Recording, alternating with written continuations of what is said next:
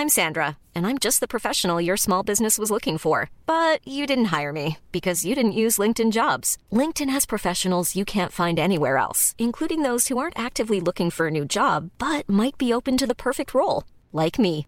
In a given month, over 70% of LinkedIn users don't visit other leading job sites. So if you're not looking on LinkedIn, you'll miss out on great candidates like Sandra. Start hiring professionals like a professional. Post your free job on linkedin.com/people today. Hi, I'm Daniel, founder of Pretty Litter. Did you know cats tend to hide symptoms of sickness and pain? I learned this the hard way after losing my cat Gingy. So I created Pretty Litter, a health monitoring litter that helps detect early signs of illness by changing colors, saving you money and potentially your cat's life. Pretty Litter is veterinarian developed, and it's the easiest way to keep tabs on your fur baby's health right at home. Go to prettylitter.com and use code ACAST for 20% off your first order and a free cat toy. Terms and conditions apply. See site for details.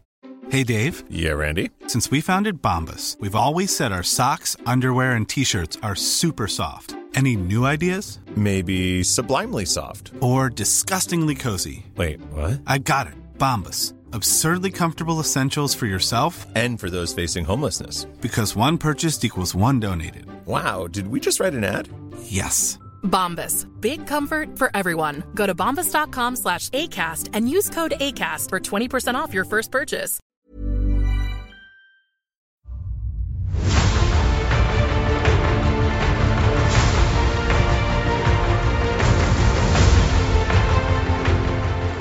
Hello and welcome to Blizzard Watch. We're a podcast. We watch Blizzard and all of its games and talk about it. I'm Anne Stickney. I'm the host for today. I'm not at all prepared apparently, but I've got my other host with me and that would be Matt Rossi. Hey Rossi, how you doing? We're doing a show? Yeah. What the? Hold on, I gotta put on some pants. Oh, no. That's a lie. I don't have to put on pants. No, you don't. you guys and have I don't idea. I don't I don't want to know. Just, How have you been doing? warning, what have you been I wear pants. What what have you been doing?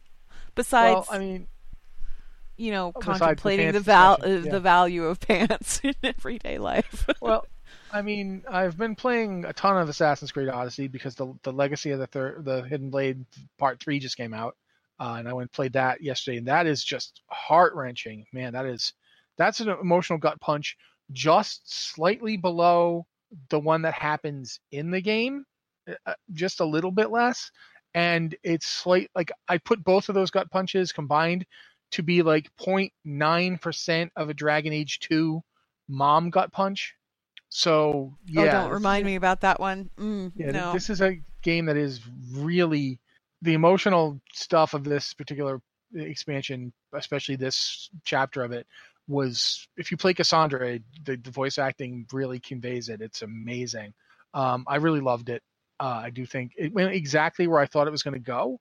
That's not always bad though. Sometimes a plot doesn't need to be like a. It's not. It doesn't have to have a twist or surprise. It just has to be done well. Just it tells the story well and, and gives you what you were expecting.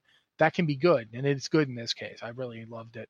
I've also played a ton of Kingdoms of Amalur because I don't know why. Actually, I I don't so know what often I- that is. That's a pretty good game. It, it came out back in 2012. It was Oh, okay. sort it was supposed to lead into a MMO. Do you remember the Project Copernicus MMO they were supposed to have? And then the company 38 Studios disintegrated because of mismanagement. Oh, yeah. yeah, this yeah, is the game. okay. This is the game they made that's in the world that was going to be their MMO. It was like the And- prior to it. Okay. Yeah. All right. It's actually a really good game. It's one of my favorites. But um, I've been playing that because up until like I want to say Monday, I was having real trouble with World of Warcraft. That sense seems to have fixed itself, and I don't know why. I don't know what the problem was, but I wasn't able to play WoW at all. But now I am. So yeah, I'm currently hopping around on my dwarf. There she is. If you're watching the stream, there's my dwarf. Um, I gonna love it. have, let's see. Um, I did the LFR. That was last week. Um, I have since done all of the LFR stuff and the follow-up stuff. Um, I still have to go. Excuse me, I had to clear my throat. Anyway, um, I still have to go to uh do the thing, the other one, Uldir. Is that the one? It's an old. Yes, Uldir is the first raid. Okay, this- I had to go do Uldir on my Horde alt. I've done it on my Alliance character, but my Horde alt needs to go do it because I have to stick a spear in squishy guy at the end, G'huun. Um, I'll also say it makes a lot more sense on your Horde alt. Probably. It, it's, I mean, it's a much more coherent experience. Yeah, yeah, and I just I haven't gotten around to doing it because I did it like I said I did it on my alliance character because that was pretty much my main, and then I just I never got around to doing it on the horde alt, and I need to go do that. Um, anyway, once I get that done, there's some more story stuff that I gotta unlock, and I can't wait for what's coming next. Also, I think okay, you remember how I said that I was getting like every mount back on Argus when we were doing that. Like I got like every mount from there and every mount from the Paragon chests, and then when I was in Arathi, I got all the mounts from there. I think my luck has officially run out. Um, because there's one mount I'm missing from Arathi, and I haven't seen a single one in Darkshore. Like not a one for all the time that we've been doing it. So, um, yeah, I, I, I don't think I, I think whatever whatever streak of mount gathering luck I had, it's gone. It's just evaporated, and I'm not going to get it back again. I haven't actually about that. gotten I haven't gotten any mounts from uh, from Darkshore, hmm but I did get a mount. I bought a mount as did it. I did Darkshore enough to buy a mount. Oh, the one Uh, that you buy with the with the armor seals. Yeah, not the not the priest one, not the not the the kitty. Uh, I don't know what its name is, but it's really cool. Okay. I'm trying to find it like while we're doing this. I'm looking Oh, for okay. it online. Was it It's was it one of the reputation ones where it was like uh, you go and you do the battle thing and you you know how you get like the seventh legion things and you can use those seventh legion things to buy a mount is that what you're talking about those ones the yeah, ones yeah. You can you buy it from you know, but I can't find a name of it, so that's weird. I okay. don't remember the name of it, but I have the less expensive one, and I am working towards the more expensive one. I think I am like all of 50 of those little sigils away from getting the 751, so I'm really excited What are the about that. trilobite? Mo- what are the trilobite models called in WoW? What are they when you see them? What are they called? Because it's a trilobite mount. I That's do not is. remember what they are called for the life of me. Because I always Okay. think of them as the trilobites. Yeah, oh, Krolusk. if you're watching- Krolusk. Thank you, Calchius. Krolusk. That's what they're called. Which doesn't sound anything like trilobite at all. Which is probably why we were pulling up a blank. Anyway, yeah. Um, Well, the mount isn't called that either. So ah, it's not? Oh, nope, okay. I just well, up. and Nope, not called that either. So yeah, it's like a sand something. I think if you typed in sand, you could bring it up. But yeah, I know what you're talking about. Um, I have that one. I did get that one. Oh, I, it is I- called that. As Azure Shell Krolusk. It was with a K. Oh, yeah. Sorry. I didn't realize you were typing with a C. I can't see your streaming window right now. So, anyway, yeah, with a K. But um There you go. If you're watching the stream, there I am on my giant trilobite mount, yes. and so it is very trilobitey. Look at it, Yeah. wants to bite everybody. I I don't have I don't have any of the ones that are like here kill this rare mob and something will drop for you. I don't have any of those. No, no, none of those are dropped for Um, me. Not in not in Darkshore. In Arathi, I have like four out of five available. The the Raptor, the Raptor is the only one that I really super wanted. Like the other ones were cool, but I wasn't like super invested in them. I, I not the red Raptor, the one that the troll is riding. That's the one I wanted, and that's the one that hasn't dropped. but I really like that one. So yeah, uh, my luck has run out. I don't know. I don't know what to do about it. However, uh, the other thing that I'm doing, uh, apparently Anna is out this week for um, streaming. As far as streaming goes, she usually streams on Wednesday nights, and she streams a variety of different things. It's usually pretty fun to watch her. Actually, I like it when she plays Stardew Valley best, but that's because I really love Stardew Valley. So that's just me. But um, since she's out, I'm thinking that I might actually stream tonight. Maybe it's a pot- potential possibility because I have this backlog of games on Steam that I have not played, but I have them that I've gotten from years of December sales, summer sales, and winter sales on Steam. Um, so I think I'm This is why I avoid Steam. Like seriously, I'd, I'd end up with like three thousand games I never play. So yeah, I do not have that many, but I do have quite a few. And I think I'm going to tackle Bioshock Infinite tonight. I've never played it, and I don't want to know anything about it because I don't know anything about it, and that's going to be the fun part.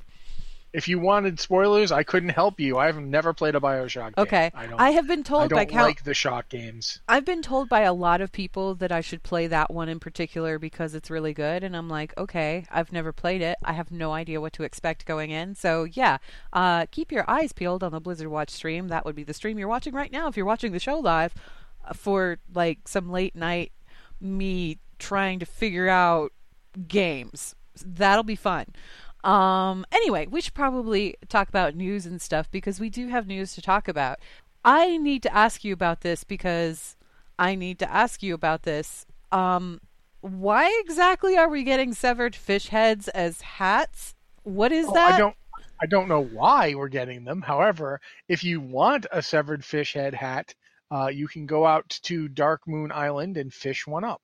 They come in two varieties. Uh, the Azure, I want to say Azure Shell, but I can't remember. It's the one's blue and one's red. There's the like Crimson Scale. it's like Scale. Azure Azure Fin. Azure Fin. cr- yeah. Crimson Scale and Azure Fin. Uh, the Crimson Scale are the red ones, and the Azure Fin are the blue ones. They look, they're huge. They're gigantic. They take up like the most. They're like, if you remember Pyramid, Pyramid Head from Silent Hill 2, imagine if we replaced his Pyramid Head with a fish head. That's how big these things are. They're gigantic, and they they think they last for a day. Like when you get when you fish them up, they last for a day. Uh, they and they they stay on you for one hour, like one hour when you use them. Uh, I don't know if they stay around once you use them or not, because I mean, I would assume they do since they last for a day. But I'm well, okay. 100%. So so the the flavor text for this thing says it's unique. You can only carry five of them at a time. They have a duration of a day, so I'm assuming once the day expires, they just disappear. yeah, um, they they duration's a day, but they last for an hour on you when you use them. I don't know. So I would No, assume I- that after that they probably do disappear because since you can carry up to five of them, I would assume Yeah, that that would- they're consumed upon use. that would make sense. But Yeah. I, you know, like I said, I have not actually gotten a chance to use them yet. But you know, Mm. they they're ridiculous. I mean, they are gigantic fish heads. If you if you want to like. I, the only thing use I can see from them is what Taryn Gregory tweeted. Like I can't. I'm waiting for this for this the in-game cinematics using these things. And Yes. yeah, um, I can't wait to see somebody go back to Legion and do the uh, Oh, absolutely. the, the confronting of uh, Aggramar with a giant fish head on. Yes. it's like looking at that steely determination on that mackerel skull. What I find Yeah. really interesting about this, though, is that the flavor text on the thing says that something strange is happening in the waters surrounding Darkmoon Island. That's true. Darkmoon Island and the Darkmoon Faire are weird. They're just weird. Flat out weird. Um, there was a oh, which which one of the manga collections was it in? I think it was number three, but it might have been number four. Anyway, uh, the Warcraft manga series that came out. There was a short story in one of those that talked about the Darkmoon Faire. Um, and it was basically this quiet and eerie little story about how the Darkmoon Faire protects their own, and um, one of the fair employees got accused of something, um, a murder they didn't commit, or was it a murder? It was some kind of crime. I think it was a murder, a murder they didn't commit, and um, the Darkmoon Faire came together to solve things, and at the end, you see the really dark side of Silas Darkmoon, and it's really creepy. It's super creepy. Um, if you haven't read the manga series, I think you can still pick them up on Amazon here and there. Um, I don't know if they've been reprinted, but I believe that there are some editions still floating out there in the world. I am lucky; I have gotten my hands on all of them. Um, but they were printed by Tokyo Pop, and then Tokyo Pop. I think Tokyo Pop ceased to be a thing. Yeah. I'm not. I, I'm not an expert on what happened to Tokyo Pop. They're not really a company I pay any attention. regardless, uh, that happened, and that was kind of creepy. And then we got the Darkmoon Island, and when we got the Darkmoon Island, people started uncovering creepy things on the island itself. If you die on Darkmoon Island, there are ghosts walking around, and you can talk to the ghosts. They say things. Um, there's a vendor way off in the woods who sells bits and pieces that may or may not be people flesh. We don't know. There's just weird things going on. And it all goes back to just the Darkmoon Faire itself. We don't know where it came from exactly, but that sigil, the, the symbol for the Darkmoon Faire, has always been that glowing, that singular glowing eye, which honestly, once we started seeing more about N'Zoth, kind of reminds you of that so yeah, I'm I'm kind of curious because the the fish head thing, those fish look like the fish from um, oh the Azshara Warbringers, the one that she was talking to that turned out to be N'Zoth. So I'm wondering if there's like more going on with the Darkmoon Faire than just fun and games. And I, and I feel like there's always been more going on with the Darkmoon Faire than just fun and games, but we've never really gotten to dig into it before. The fact that there's weird watery stuff going on around the Darkmoon Faire makes me think that I don't know. We don't even know where the where the island is located, do we? Nope, no idea. Map wise, it's just somewhere. It's somewhere in the ocean. We we teleport to and from it. We never actually go there via boat, and there's It- never any place pointed out where it is. it might be somewhere snuggled up against where Nazjatar is under the sea, and since that's going to be making an appearance in 8.2, maybe that's what we're looking at. I don't know. Um, however, wearing a fish head on your head, I don't, I just don't get it. it's cool, I guess. It's weird. Yep. Um, at least it's not being added to our transmog wardrobe, so people, you know, if they want it, you can get it. It's a limited time thing. Obviously, it's available while the Darkmoon Faire is available, and since it has a one day duration on it, you aren't going to be able to stockpile these things and keep wearing them once the Darkmoon Faire is gone, which I also find the- a little interesting. The upside is that since it's not a transmog item, you aren't restricted by your armor type from wearing it. So you get if you fish it up, you can use it. It doesn't matter what class you are. So that's nice. At least I think so. I don't know. This is true. All right. Uh, some other stuff going on. You know, we just mentioned. w- one thing I didn't get to mention that Yeah. I forgot to mention when I was writing the list, uh, patch 8.1.5 is dropping on March 12th. That's that's what I was just about to say. Actually, Rusty Oh, was sorry. I'd we were talking add it, about so- we were talking about 8.2 but 8.1.5 that's the one where all of this stuff comes in and you'll be able to get your fish heads. You'll be able to unlock the Zandalar and the Kul Tiran allied races along with a whole mess of other stuff uh, Brawlers Guild's coming back raiding with leashes Hati will be coming back if you're a hunter there's new profession quests there's a whole bunch of stuff that's coming and that's going to be coming on March 12th now for people wondering about the raid that is being introduced with 8.1.5. That's the Crucible of Storms. Um, it's a shorter raid, but that's not going to be available until later. I believe they said April, but Yeah, I want to say April 21st, last but I could be wrong. It's I, April. I, I am with you on the April thing. That Yeah. much I'm pretty sure. Yeah. Uh, so once again, we're getting a patch. We're not getting the raid right away. We're getting the raid a little bit later. It's going to be spaced out a little further. I actually, okay, there are some people who are kind of upset about the idea of this, but as somebody who did a lot of raiding, and I mean a lot of raiding, over the course of several years from classic all the way up to I think Miss Pandaria was the last expansion that I did full time raiding in it was always really frustrating when a patch would drop, a raid would be in it, and that night was a raid night. So you'd have everybody trying to figure out their add ons, what changed with their class, everything else, dealing with bugs, any potential bugs that might have popped up while trying to raid this brand new content. And it was a pain in the butt.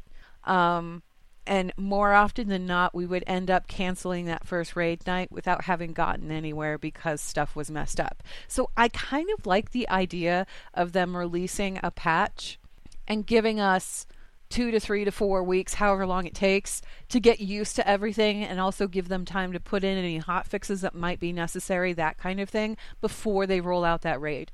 And I know you've done raiding too. How do you feel about it? Because I'm cool with it. I think it's okay. I'm okay with it because first up, Dazar'alor is not very old. No. The, the raid just came out. Um, I think I think it just got its its full raid finder thing last week. So yeah, last week was the last wing of Raid Finder. Yes. so that's about a month, right? It, it took about a month to unlock all that, or are we talking two months at this point? A month, a little over a month. Yeah, because Yeah. it came out, and then the second week it was out was when the first wing of Raid Finder came out. So it's been a little while. Yeah, so I feel like by the time the new raid comes in, Dazar'alor, people who have been like, you know, seriously busting themselves trying to get through it in a hurry will have finished it and will be looking for a nice little tasty bite sized two two encounter raid to, to keep them going for a bit.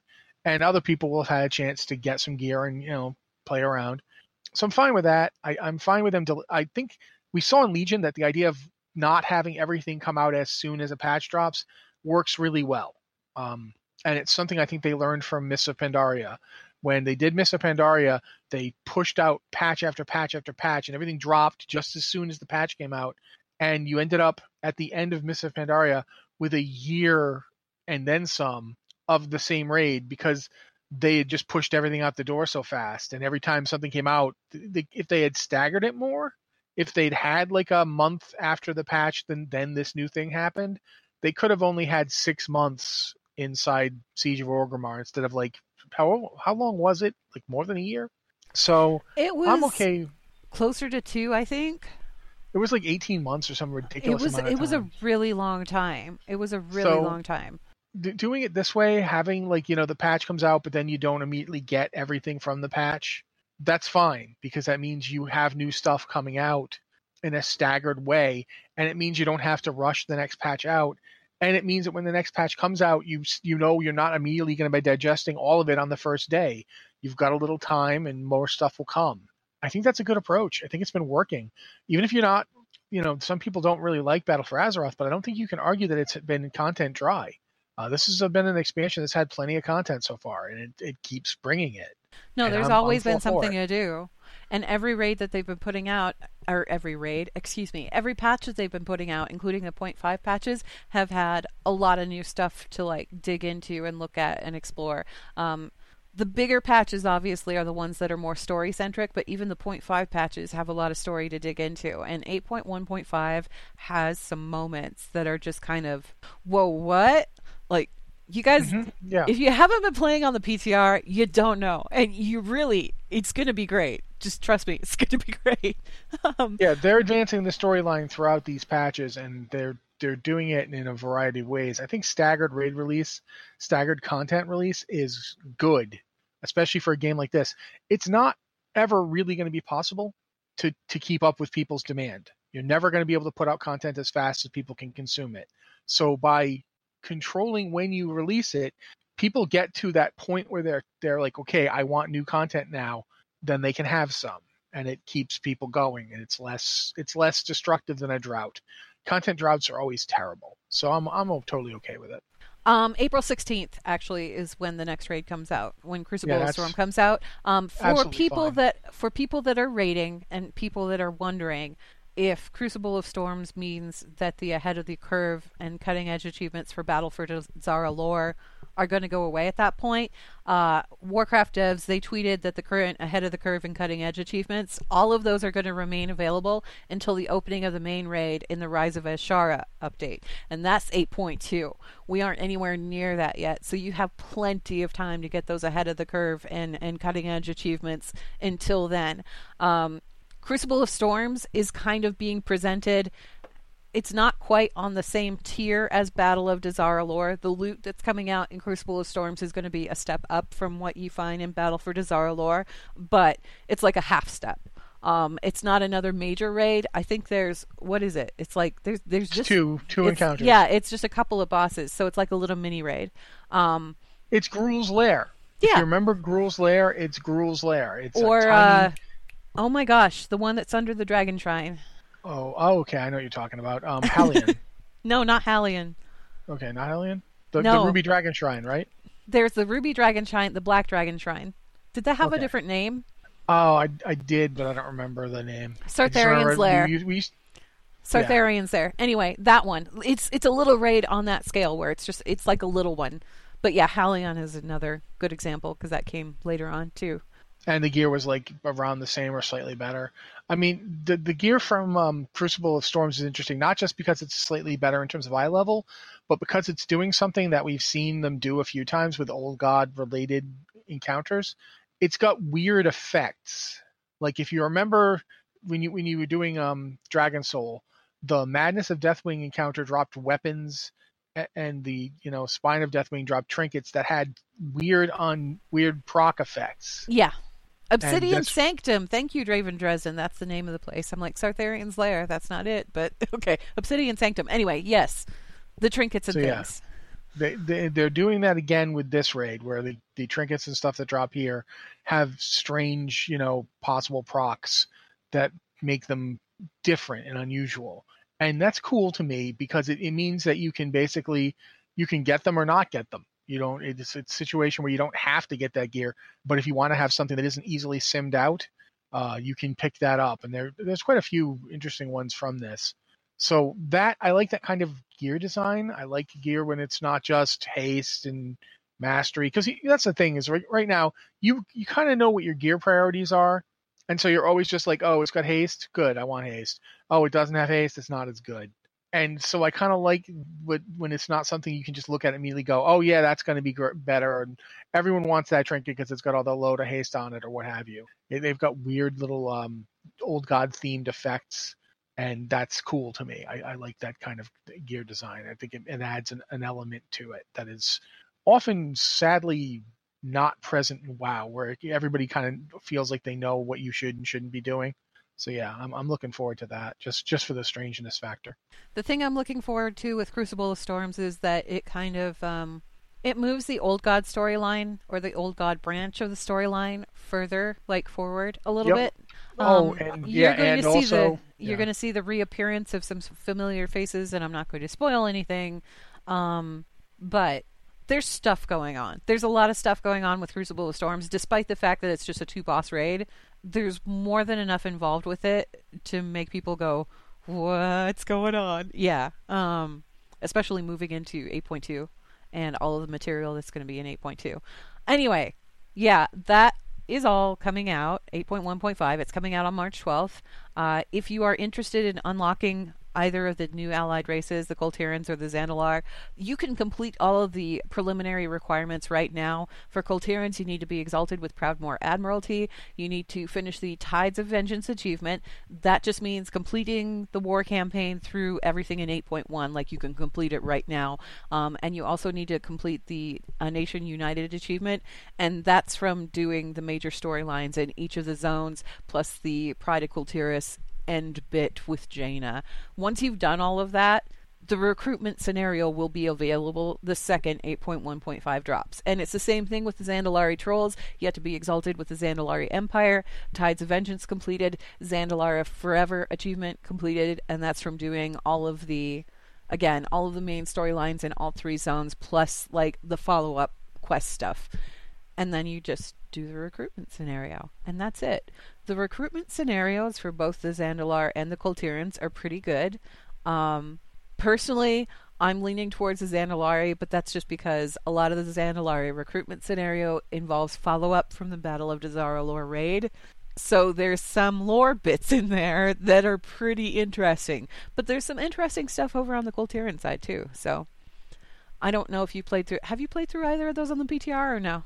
No, I haven't played through them in the PTR. I've I've watched some videos, but I haven't actually played through them. Okay. Well, anyway, waiting to do that. I, am literally going to be doing the. I'm going to be doing the Kul Tiran one like the second. The second, uh, yeah, because you want the druid, don't you? Jobs. You want your wicker oh, yeah. punk. Yeah. yes, and I don't. I don't know when I'll do the Zandalar one because that's going to be harder because I'm going to have to actually get up my my my Tauren. But I mean, dinosaur druid, man, I kind of have to can turn into a dino thing. It's a weird therapsid looking cat. I'm, I'm, seriously, yeah, okay. That needs to happen at some point. But yeah, the Wicker one actually stole my heart. People don't understand that like the creepy half undead looking druid forms just completely stormed in and stole my heart when we were waiting for this expansion to come out. I had no idea I would love them as much as I did because they're just so creepy and gothic and strange. That yeah, so I'm I'm ready to go on that one. I got that one all sewn up uh, 8.1.5 ready to go on that. That's going to be amazing. So another thing that's coming in 8.1.5 that people are not happy about, there's some portal changes happening. And we talked about this last week, and we talked about the introduction of the portal rooms um, in both of the capital cities so that they kind of consolidate all of those areas that are scattered all over Stormwind and Orgrimmar into one place. But in introducing those, they are removing portals from other areas, and people are not happy about this. Did you read into this at all, Rossi? Yeah, yeah, I read I read the article we did. Uh, Rochelle you want to go ahead and give us the rundown of what's going away? Oh, I don't remember all of them off the top of my head. I just remember people are mad because it's similar to the situation in the shrine when uh, when people you know lost the shrine portals. They got really upset because they, there's they the shrine portals were really great because they were a very concentrated assortment of portals to get around the world. There are portals that will just be gone that you will just not have anymore when 8.1.5 drops. They're not putting all the portals that currently exist in Stormwind and Orgrimmar into these new portal rooms. Um, and that's I, I can see why people are upset about that because you know if you if you, you you know it's a big world to get around. Uh, there's a lot of I mean think about if you want to go and run AQ for transmog gear. There's nothing down there otherwise. There's nothing in Silithus. Uh, there's one portal to Silithus right now because of Magni, and that's great. And I use it constantly to go run AQ. But other than that, if you lost the Uldum portal, you would have lost any way to get around. And there's like lots of stuff down there besides Silithus stuff.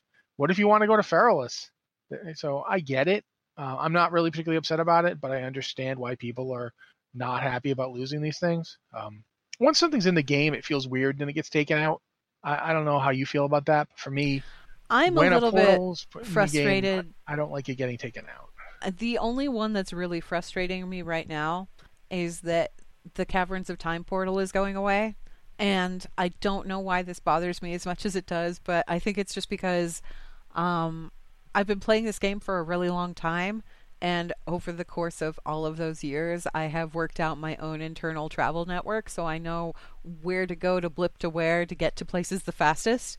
And oftentimes, weirdly, that involves porting to the Caverns of Time. I don't know why, it just does. But there's also like the Uldum portal that you can go ahead and take, and yeah, that'll get you in the same general area, I suppose. And now that there's the Silithus portal that's like up in the capital cities on like Kul Tiras and Zandalar, I mean, you can get down on that part of the continent fairly easily, but I liked having the Caverns of Time available. And it was one of the reasons why I still went to Old Dalaran. Like, that was one of the legit only reasons I went to Old Dalaran was blip into there, run to the tower, go up there, go to the Caverns of Time. Okay, cool. But yeah, it, it's. I. The Caverns of Time one was really useful during the invasion. I don't know if you remember, like, the invasions yeah. just before Legion came out. Yeah. I used the Caverns of Time portal almost constantly. Yeah. Because there was almost always an invasion right there. And it was like you never know when these things like I think one of the things I pointed out, um, there's there's not an actual Karazhan Blasted Lands Hellfire Peninsula portal anymore. Like apparently the there's an NPC you can talk to. Yeah, but why just have an actual portal? Why have yeah. me talk to somebody? I don't get uh, it. I don't get what they're doing to Pandaria. Like they, apparently they're moving the, the Pandaria, Pandaria portal. Okay, so here's the deal with the Pandaria portal. People were complaining because it doesn't put you in at the shrines; it puts you in at the forest, like, like the forest. In, yeah, but the thing is, is like that back portal in the back of Orgrimmar and the one in Stormwind out on the island, that is that's always taking you. you. into Jade Forest. Like that's where it takes yeah. you. If people were getting to the shrine via a different method, it was because you had your Hearthstone down there. That's because they were using the portal for Legion. Yeah. The, the Legion portal to. Oh, the uh, Legion one, yeah, that would take you out there too. That takes you to the shrine. I and I, you know, I currently use my Legion Hearthstone quite a bit because there's portals there, and the portals are all there's a lot of them, so I've been using them. All of the portals can, down below the Mage Tower, those yeah. are all going away. They will still be there while the quests are relevant. So if you have a quest that requires you to use a portal or has an option to use the portals in the Mage Tower, from my understanding, they will be there. But once you finish that content, they'll go away, which I think is. It's kind of dumb. Why are you guys doing it? I don't get it. I just don't get it. I mean, I, come on. I kind of don't. I really feel like they aren't that big a deal because at a certain point, you shouldn't have to delay yourself because it's hard to get up to a place. I mean, there's no problem with having a portal directly to Shattrath. That that doesn't bother me. I don't I don't get upset about it. There should be a portal to Shattrath. I, I, if I have to get there, why should I have to go find like a portal, take me to the dark portal, then fly across the entire? Here's why the Caverns of Time one bothers me. If I'm farming for transmog and I want to go farm the Dragon Soul stuff, that's when I use that portal. That's that's the main reason I use that portal is when I'm going there and I'm doing like my farming runs and stuff. So if that portal isn't there, then I'm gonna have to port to like Uldum or something and fly over, which just takes longer. And there's no flight path directly to the Caverns of Time. No, so, so you're gonna have to fly from uh, it, it's Gadget. just yeah, it's like extended travel time that doesn't it, it wasn't necessary but now it's going to be necessary and I guess that's what kind of like bothers me and maybe that's kind of what's bothering other people too because it used to be if you wanted to get somewhere in a hurry, there was a way to get there in a hurry. And I mean, I don't think that we should be able to warp whistle our way across Azeroth or anything, but it just it feels a little I don't know. I understand why people are upset about it. I do. I, See, I get why people are upset about it. For me, losing the portal to the shrine is not that big a deal. The Pandaria one, because the portal I want is the one that takes me closer to the the Timeless Isle, because I want to go kill Ordos and not get my shoulders.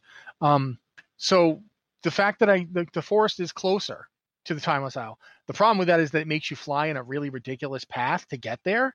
Like it flies you down and then back up which is like, what? Why am I doing this? But that's a flight point issue, not a portal issue. So for portal wise, I, I'm fine with just having the portal to the Jade Forest. That doesn't really bother fun, me. Fun story. Fun story. When I want to get to the Timeless Isle, do you know how I do it? You use the thing to just teleport directly there. No. Oh, well, you can. I mean, I can use the thing to teleport directly there, but if I don't have that available, the other way you use I the cave in Pand- you use the cave in Draenor. I hearth to my garrison, fly up, and sit in the chair. Yeah, yeah that's what I thought. it's like boop. See, that's there I am. That's good for Horde, but not for Alliance. And it probably takes. I mean, garrison. it probably takes just as long because you're flying across Draenor to get there. But it's still, it's like I don't know. I, well, the Horde, the Horde garrison's much closer to that than in the Alliance one. The Alliance garrison's significantly further south. It's so. yeah, way down in Shadowmoon, so it's not really yeah. But it's it's I mean, the portal trinket is is useful, but I don't think I have that on every character. I don't have I, it on any. Character. It's not like a toy box thing. It's just something that you carry, and it's sort of like yep, um. The trinket. It's annoying. It's like having the uh the necklace to get to the Black Temple that I have. Yeah. That I had on Yeah, but it's one of those things where you have to equip it, wait for the cooldown to drop off, and then you use it, and it's like, boop, yeah. there I am. Okay. Um, but um, I mean, otherwise, I mean, I'm not. I don't mind. One of the objections people have is that the it makes other portal hubs obsolete because they don't they they lose a lot of portals or don't have any portals anymore. I'm not. I don't know how to put this. I was expecting that. I'm not surprised by it. I knew they were going to do that. They're not going to make a brand new portal room in Stormwind and Orgrimmar if they're then going to keep portals in other old places that you, that were portal hubs. The reason you have a portal hub in the expansion you're in is to let you play in that city as much as possible. Like we have the Boralus portal room, which we're not going to lose because we're playing in Boralus, and same for Dazar'alor when the next expansion comes out, I will not be surprised if Boralus and Dazar'alor lose their portals. I'm pretty sure it, that if they have any portals remaining, there will be two. There will be one to Silithus, and there will be one to your capital city, whether it's Stormwind or Orgrimmar, and that's it. Yeah, that makes sense to me. I, mm-hmm. I would mm-hmm. not be surprised by it. You know, it's they'll keep whatever portals are necessary for you to play the game, but they don't want people to feel like they have to keep their hearth in Boralus or Dazar'alor to play the game and people were up until they, they took out the shrine portals people were still hearthing to the shrine.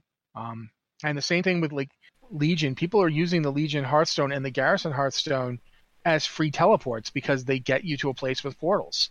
You know you go to your garrison you're I one step away absolutely i absolutely had i i had my hearthstone bound to shrine throughout. I only changed it like about a month into battle for azeroth. Like I didn't change it in Legion because I had the Dalaran Hearthstone. So there was no reason to change it in Legion. I just kept it to the shrine in Pandaria because that was mm-hmm. convenient. Um, and yeah, maybe that wasn't the best thing in the world because it was old stuff, you know. But yeah, I don't know. I'm they not saying seem... that I don't think they should take like I don't think they should take the ability to have a portal to a place out. That I don't agree with. Like but I, I I'm not surprised when they decide, okay, this old content doesn't need to have a room full of portals anymore, but having a portal to the shrine should still exist. There should be a portal to that place. You know what I mean? Like you, there should be a portal to the caverns of time. It's an important place I should be able to go there without having to, okay, I'm to have to go to Uldum and then fly up. I the Caverns of Time is more important than Uldum. Um, if anything, Uldum could be could lose its portal, and the Caverns of Time could keep it. And I could fly down to Uldum if I needed to. But I really think they should both have portals. That's just my thing. Once you've put the portal in, don't take it out. Maybe take it out of the old content, but keep the ability to portal there. Um, I, I think there should be a shrine portal. I think there should be a portal to the blasted lands. I don't think you should have to talk to somebody about it. I think it should just be a portal. Um, that's my take on it. They do seem to be listening to a little bit of feedback, so we'll see if that actually has any kind of implications on what they end up implementing once 8.1.5 comes out. Um, obviously, the patch is still on the PTR, and as long as it's on the PTR, they can do some kind of like they they can do some adjustments if necessary. Or yeah, you, they, they can definitely make changes the players to say stuff. Yeah. yeah. So I mean, they're listening right now. They are listening, um, and kind of talking about the concerns that people are having about this. So it's not it's not like we're yelling into the wind or anything. Blizzard is paying paying attention to this issue. But yeah, um, the other thing I want to mention, just like really briefly, is that Hearthstone is doing some stuff. Uh, Year of the Dragon is coming out. That's going to be coming out. We're not sure when exactly, but Hearthstone is giving out one free pack from each of the outgoing expansions. Um, the Journey to Un'Goro, Knights of the Frozen Throne, Kobolds and Catacombs, those are like ending, going away, whatever. Um, and they're going to have basically one pack from each of the outgoing expansions each day you log in from March 25th to April 2nd is when they're going to be like doing this giveaway thing so you're going to be able to get these packs and everything this makes people kind of think that maybe April 2nd is when we're going to see the new stuff come out for Hearthstone. There's no real details on anything or yet but it looks like they're trying to like move the focus to more solo adventure content. Like they're trying to get more into the single player stuff with the new year. Um and it's interesting because the single player stuff it's go- they're going to have like a normal mode a heroic mode and an anomaly mode and nobody really knows what that is right now. So yeah it's worth it to keep an eye on Hearthstone. If you are a Hearthstone player, you're probably well aware of all of this. If you haven't been playing Hearthstone because you aren't really into the competitive aspect of it, keep in mind that the single player stuff is still ongoing, and it looks like they're going to be throwing more of a fo- focus into the single player content if that's more your bag in Year of the Dra- Dragon when it comes out. So Some of the kinda- best stuff they've ever done has been single player stuff. Oh yeah, yeah, absolutely. So that's Well, fascinating to me. And the thing that I like about Hearthstone single player is it turns it from a competitive game into a puzzle game, and I like puzzle games a lot. so yeah, it's it's one of those things to just kind of keep an eye on, and we'll be hearing more details as we get closer to that date. I'm sure. Um, in and they've been floating like little hints and things on Twitter. There have been little videos on Twitter. One of them involved the fortune teller from one of the earlier expansions talking about getting a group together. I don't know what's going on, man. I really don't know what's going on with it, but it looks really interesting. And the Hearthstone team, the Hearthstone team is pretty good at putting out content that's just like immediately engaging and it's immediately something that you want to play and it's immediately something that you kind of fall in love with. I love the art. I love the way that they do little release videos and things and I love all of it. So, yeah, something to keep an eye on. Um but we should probably get to a couple of emails at least. I'm thinking because we've been talking for a while here. Uh, if you have an email for the show, you can send that to podcast at blizzardwatch.com. Just be sure to put Blizzard Watch in the subject line so that we know that it's intended for this show. Um, and we talk about any of the Blizzard games, so you can email us about any of the Blizzard games. It's all good. So, uh, let's see. First email is from Brandon. This is kind of a lengthy one, but we're going to go ahead and gloss over it a little bit here. Uh, he says every allied race so far has been closely tied to an existing race. So you got like the Kul Tirans, the humans, Dark Iron Dwarves, Void Elves, Night Elves, Light Forge, Draenei, Highmountain, Tauren, Mag'har Orc, Zandalari Troll, Nightborne, Blood Elf. If the pattern holds true, then the next allied race should be related to one of each for the factions. Undead, Goblin, Gnome, Worgen, or possibly Pandas. I've heard speculation on Mechagnome, Calia, Unlined, Undead, Vulpera, and possibly Gilblin. Any ideas on what an allied race related to Worgen or a Panda Worgen like model could be? If the Undead model goes to the Alliance in lieu of something like a Dark Ranger, it could even be Horde related. Love your show, Brandon. Rossi, do you have any speculation as to what an allied race for like? I'm thinking the Pandaren is the one that I kind of want to speculate on. Furbolg. You think? I don't have anything to go on the, with this. I just, you know, if I were going to be doing a kind of Pandaren style race, something that felt aligned to the Pandaren in that way, Furbolg. Um, they've got connections to the Night Elves, but they're not super buddy buddy with them. They don't like either the Alliance or the Horde, which is kind of the opposite of the Pandaren, who are kind of allied to both. So you could definitely have them as neutrals, like the way the Pandaren are, and just not like either group very much, but you know work with them because it suits their purposes. Uh, you could definitely do some. They've got a lot of. We haven't heard much from them since you know the whole demons falling from the sky legion thing happened, but they're they're heavily present in Ashenvale, so they'd be pretty easy to tie them into the whole undead versus night elf thing.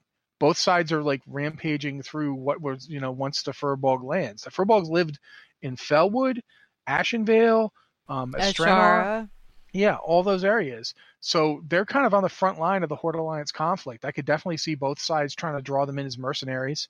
Yeah, you could do a lot with Furbolg, uh, and they do look. You know, they, they could use practically the same model as Pandaren. They just just spruce them up a bit, change them around a little to make them more unique. It wouldn't have to like completely redesign them. They they've even kind of got the the bear gut. Uh, just you know, you'd need you'd need to make a female model for them, but it wouldn't be a ton of work. Okay, so hear me out. All of these races that we've gotten so far have had um, an associate with a current race, a current playable race, who has reached out to these people. So, like, with, well, in the case of like the Dark Iron Dwarves, you have a dwarf who's talking about, hey, I could go call in some favors with these guys. Um, with the Mag'har, you have is it Eitrigg? I think you go out there with Eitrigg.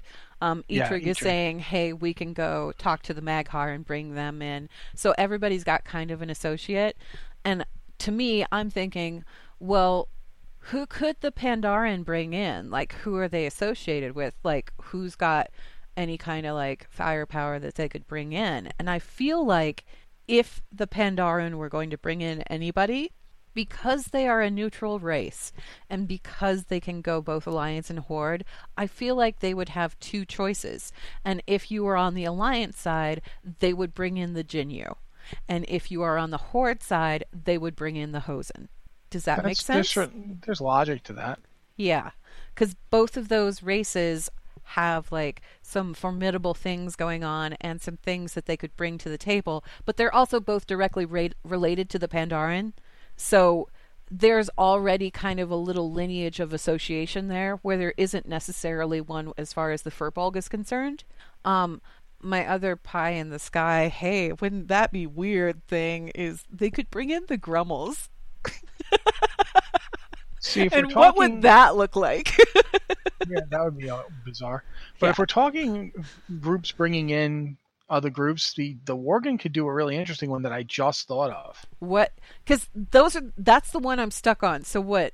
Night Elf Worgen, Oh, oh, the original shoot. Worgen from Under the Tree, because it's so bad the now. Druids of the Fang or whatever. Yeah, if things are so bad now, the Horde is destroying Night Elf territory. Maybe they're that desperate, and They go back and they get the originals, like the Yeah. OG. Gang goes in and opens it up and goes, you know, hey, come on out. And you've got the bigger, more savage Worgen models. they don't change back. They don't switch between. They're always that. They'd have the big, super long Alpha Prime ears and be like more. They're like like- three times the size of the current Worgen. I don't think they'd be that much bigger. But okay, but they'd be just for, you big. know, you could make them like Tauren sized. Like seriously, these giant, fe- you know, they'd look a lot more like the Worgen did in like Wrath when they had the crazy Worgen that like had the weird hats and stuff. Yeah. And you know, you could you could definitely have them bring in that, and that'd be like it's it's an it's I didn't similar to the even way they think about Taurens. that. I've been thinking about that since they announced Allied Races. I wanted them to do oh, that. Oh. No, I didn't even think about that because it's like they're all sealed off in like the Emerald Dream or wherever, right? So there's Yeah, another but- there's another story hook in there because the Emerald Nightmare has been a thing. How has that affected these guys? Is it a problem for them? If it is a problem, we could go in, have the Worgen go in, fix their problems, and say, "Hey, we did you a solid. Can you come do us a solid? We need you. Azeroth Yeah. needs you." and you could even totally tie it into the fact that you know Malfurion's not the guy who locked them away anymore. Yeah. He's you know he's you could actually get some character development out of that. Like you know everything's gone to hell. I have to like defend my planet. Fine, you're out. We'll risk you guys. That would be really interesting. That would give us some more Worgen lore, and we haven't gotten any Worgen lore in a long time. Um, as far as the goblins go, I think the Gilblin are actually like a pretty likely prospect because we're going to Nazjatar, and there's it's not the Gilblin. There's like another race down there that they were talking about that's and they mentioned it very briefly when they were talking about patch 8.2. Do you remember this? There's the one the the Alliance is going to get a whole new race we never heard of that Yeah. down there. That are down there they're and they're gonna be be working with them and stuff. And then on like The the uh, Horde are getting like Makrura and They actually did say the Gilblin. Like they're gonna the get Gilblin. Gilblin as allies too. Yeah, but Makrura. Now keep in mind that we're Like, not saying that these are allied races. These are just people that we're going to be working with while we're questing through that area. Yeah, So yeah. they're they- these are quest hub people. It's potentials. Mm-hmm. We're just looking at potentials here. But the Gilblin would be like a goblin alternate that would work. Um, people keep and- trying to use. People are, keep thinking the Vulpera are going to be the Goblin ones, but the Goblins and the Vulpera don't interact at all. See, the thing is, is with the Vulpera, the reason people are kind of stuck on the idea of the Vulpera as an allied race is that the Vulpera were introduced. They have fairly unique animations. They all have like unique little outfits and everything. They have really expressive little faces. They have unique, um, like idle animations, sleeping animations, that kind of thing. And they have animations for like the one that you get. You know, when you first get the Heart of Azeroth and you're holding the necklace, they have that animation they have that animation built in. Not only do they have it, but the Sethrak have it too. So Yeah, but isn't that because both the Sethrak and the Vulpera are using kind of the framework of an established race? The I think Vulpera have so. that because they're goblin bodies. yeah, And the Sethic are essentially like aren't they just night elf bodies with no, they're using Worgen heads on skeletons. They're Okay, using Worgen Worgen skeletons. skeletons. Yeah, But then um, it's the same thing. Worgen have that model, so of course Yeah. they do. and that might actually be part of it. And those guys, that might just be a red herring, and those guys aren't actually going to be allied races after all. Um, in which case, yeah, you know, the Gilblin, the Mechagnomes, not the Mechagnomes, but the weird, crazy steampunk gnomes that we're seeing, going to see when Mechagon comes out. Those guys are kind of a high contender for the gnome counterpart, undead counterpart. I like the idea of Calia having a sudden faction of undead, and that's not exactly a uh, too out of the line cuckoo possibility. Like there's there's reasonable stuff that has been introduced lore wise that points to that being a potential like a possibility. Um, people that See, now, like Forsaken if- that break away from Sylvanas entirely. Um, If that happened and they were an alliance group, hmm then then you have the problem of who do the horde get from the undead? The because then you've got the alliance getting these weird light undead. Who do the do the Forsaken get? Like something? Do they get like Yeah. you know gnolls? I don't know. Like what happens? I don't know. Um, Frankly, though, the fact that nobody got gnolls yet has kind of surprised me. Nobody's even talking about gnolls. Poor gnolls. Look, they're not super bright. okay. they're not super bright and they don't have a lot going for them and they're probably kind of smelly and I don't think anybody really wants to associate with them too heavily. So, um it would be like going to um oh my gosh, what are they called? The Quilboar. It would be like going to the Quilboar and saying, "Hey, Hey, you guys um, want to ally?" don't don't rule the Quilboar out. They could be an alliance race. Maybe. Then then the Tauren the Tauren could really get mad about Camp T. Oh, jeez. Oh, I don't even want to think about that. Okay. Um. Okay. Let's see here. Let's go ahead and jump to the last email on here. I'm going to go ahead. This is from um, one of our supporters over on Patreon. They say, "Hi, Watchers. This is Co- Comer." A Forsaken rogue from Coilfang. I'm now playing my 120 level Alliance alt through the storyline. My main goal is to enjoy the Alliance side of the story. My question is Do I have to gear up to enjoy the war campaign and Jaina storyline? With limited game time, sometimes I'm struggling whether I need to finish a world quest to get better gear or to progress the story. What's your suggestion? I know you play both factions. Really enjoy this, the show. Thanks, best proud Patreon Comer. I think by now Mm-hmm. you can get good enough gear just from doing a few world quests that you don't have to work too hard at it to finish the war campaign and see the story. Like when when you first got into like leveling, like when the, the expansion first came out, it could be kind of tough. But at this point, I feel like as soon as you get to World Quest, they're going to start ratcheting up gear level pretty fast. I mean, I don't know for certain because I haven't actually done it in a little while, but I think you'll you'll be okay if you just do like a few world quests here and there. I don't think you need to like really sit Basically, down and grind on it. It's basically like do the world quest to get your gear bumped up a little bit, and then go do the weeklies. That not the weeklies because it's it's it's a swinging cycle. If you happen to have the Warfront open, whichever way you have it open, go do the Warfront content once you can do that content because they drop armor and things like that. That's a much higher level, and it's a lot easier to gear up. That said, you don't really have to have like a super high eye level to finish the Jaina storyline. If I remember correctly, um, Siege of Boralus, it was a mythic only, but I think you can do it on heroic now. Am I wrong? Yeah, I think so. I, I want to say that they switched it over so that you can do it heroic now. Um, it was myth- mythic only at the onset, but now you can go ahead and queue up for it in the group finder and just do it that way. Um, either which way, you don't need like super overpowered. You don't need to have a 400 eye level to go do that. You don't. Um, because that was one of the original runs there.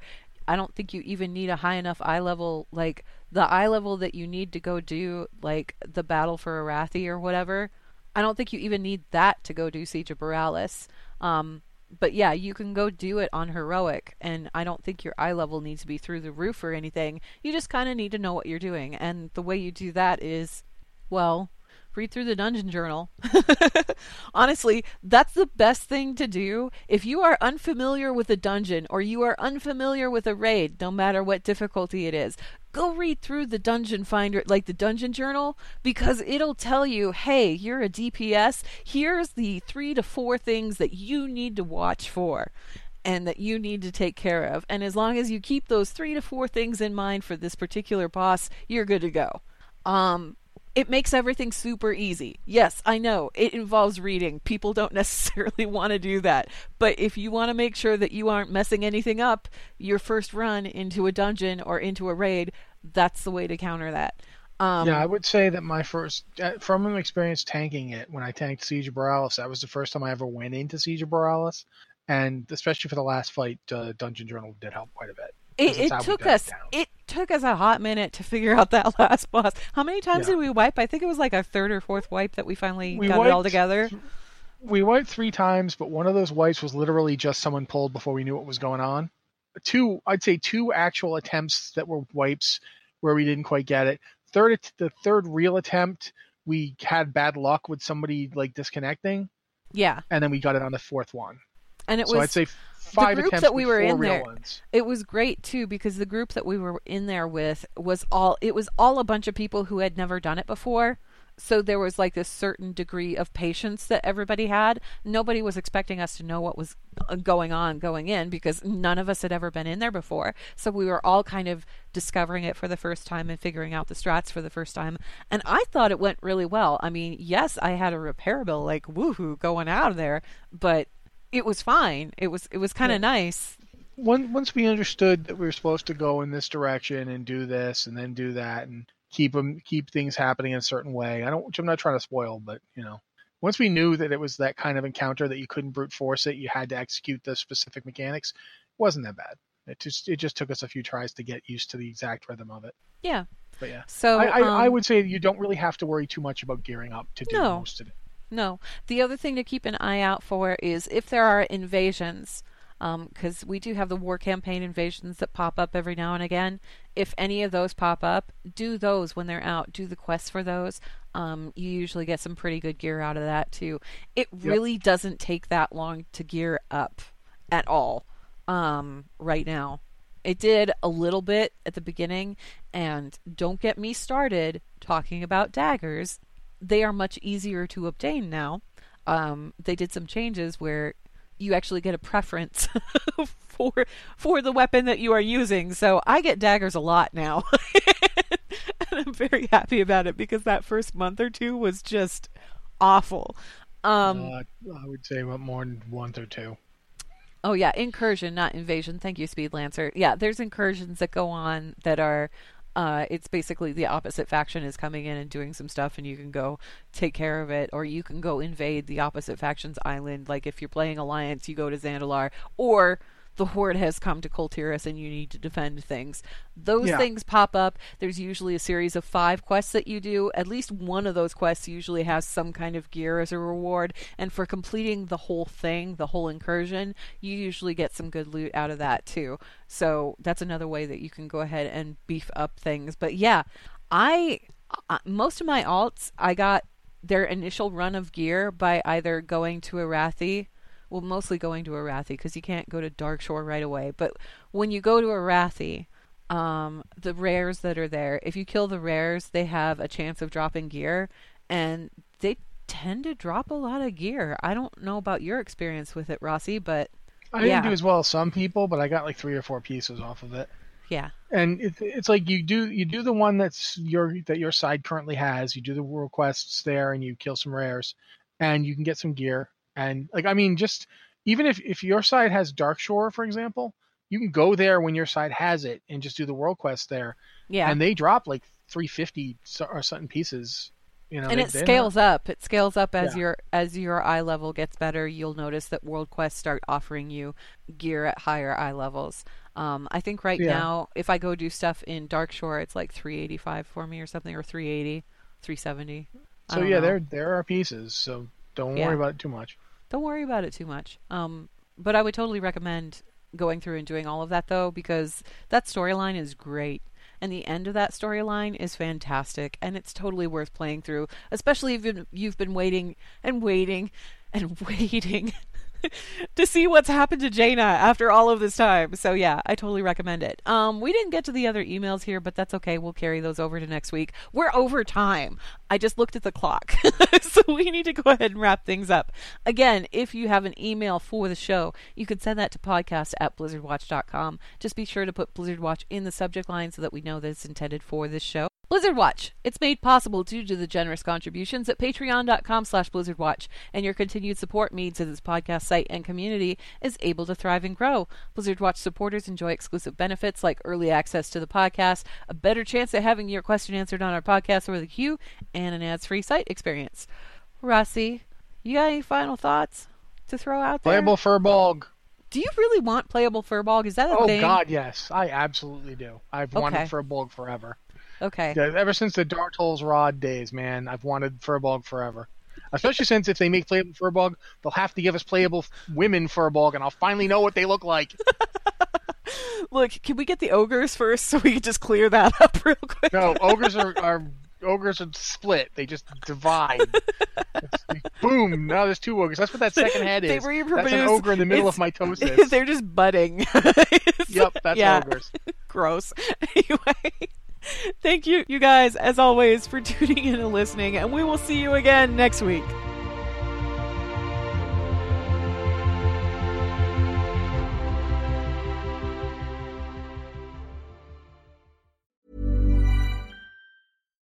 Hi, I'm Daniel, founder of Pretty Litter. Cats and cat owners deserve better than any old fashioned litter. That's why I teamed up with scientists and veterinarians to create Pretty Litter.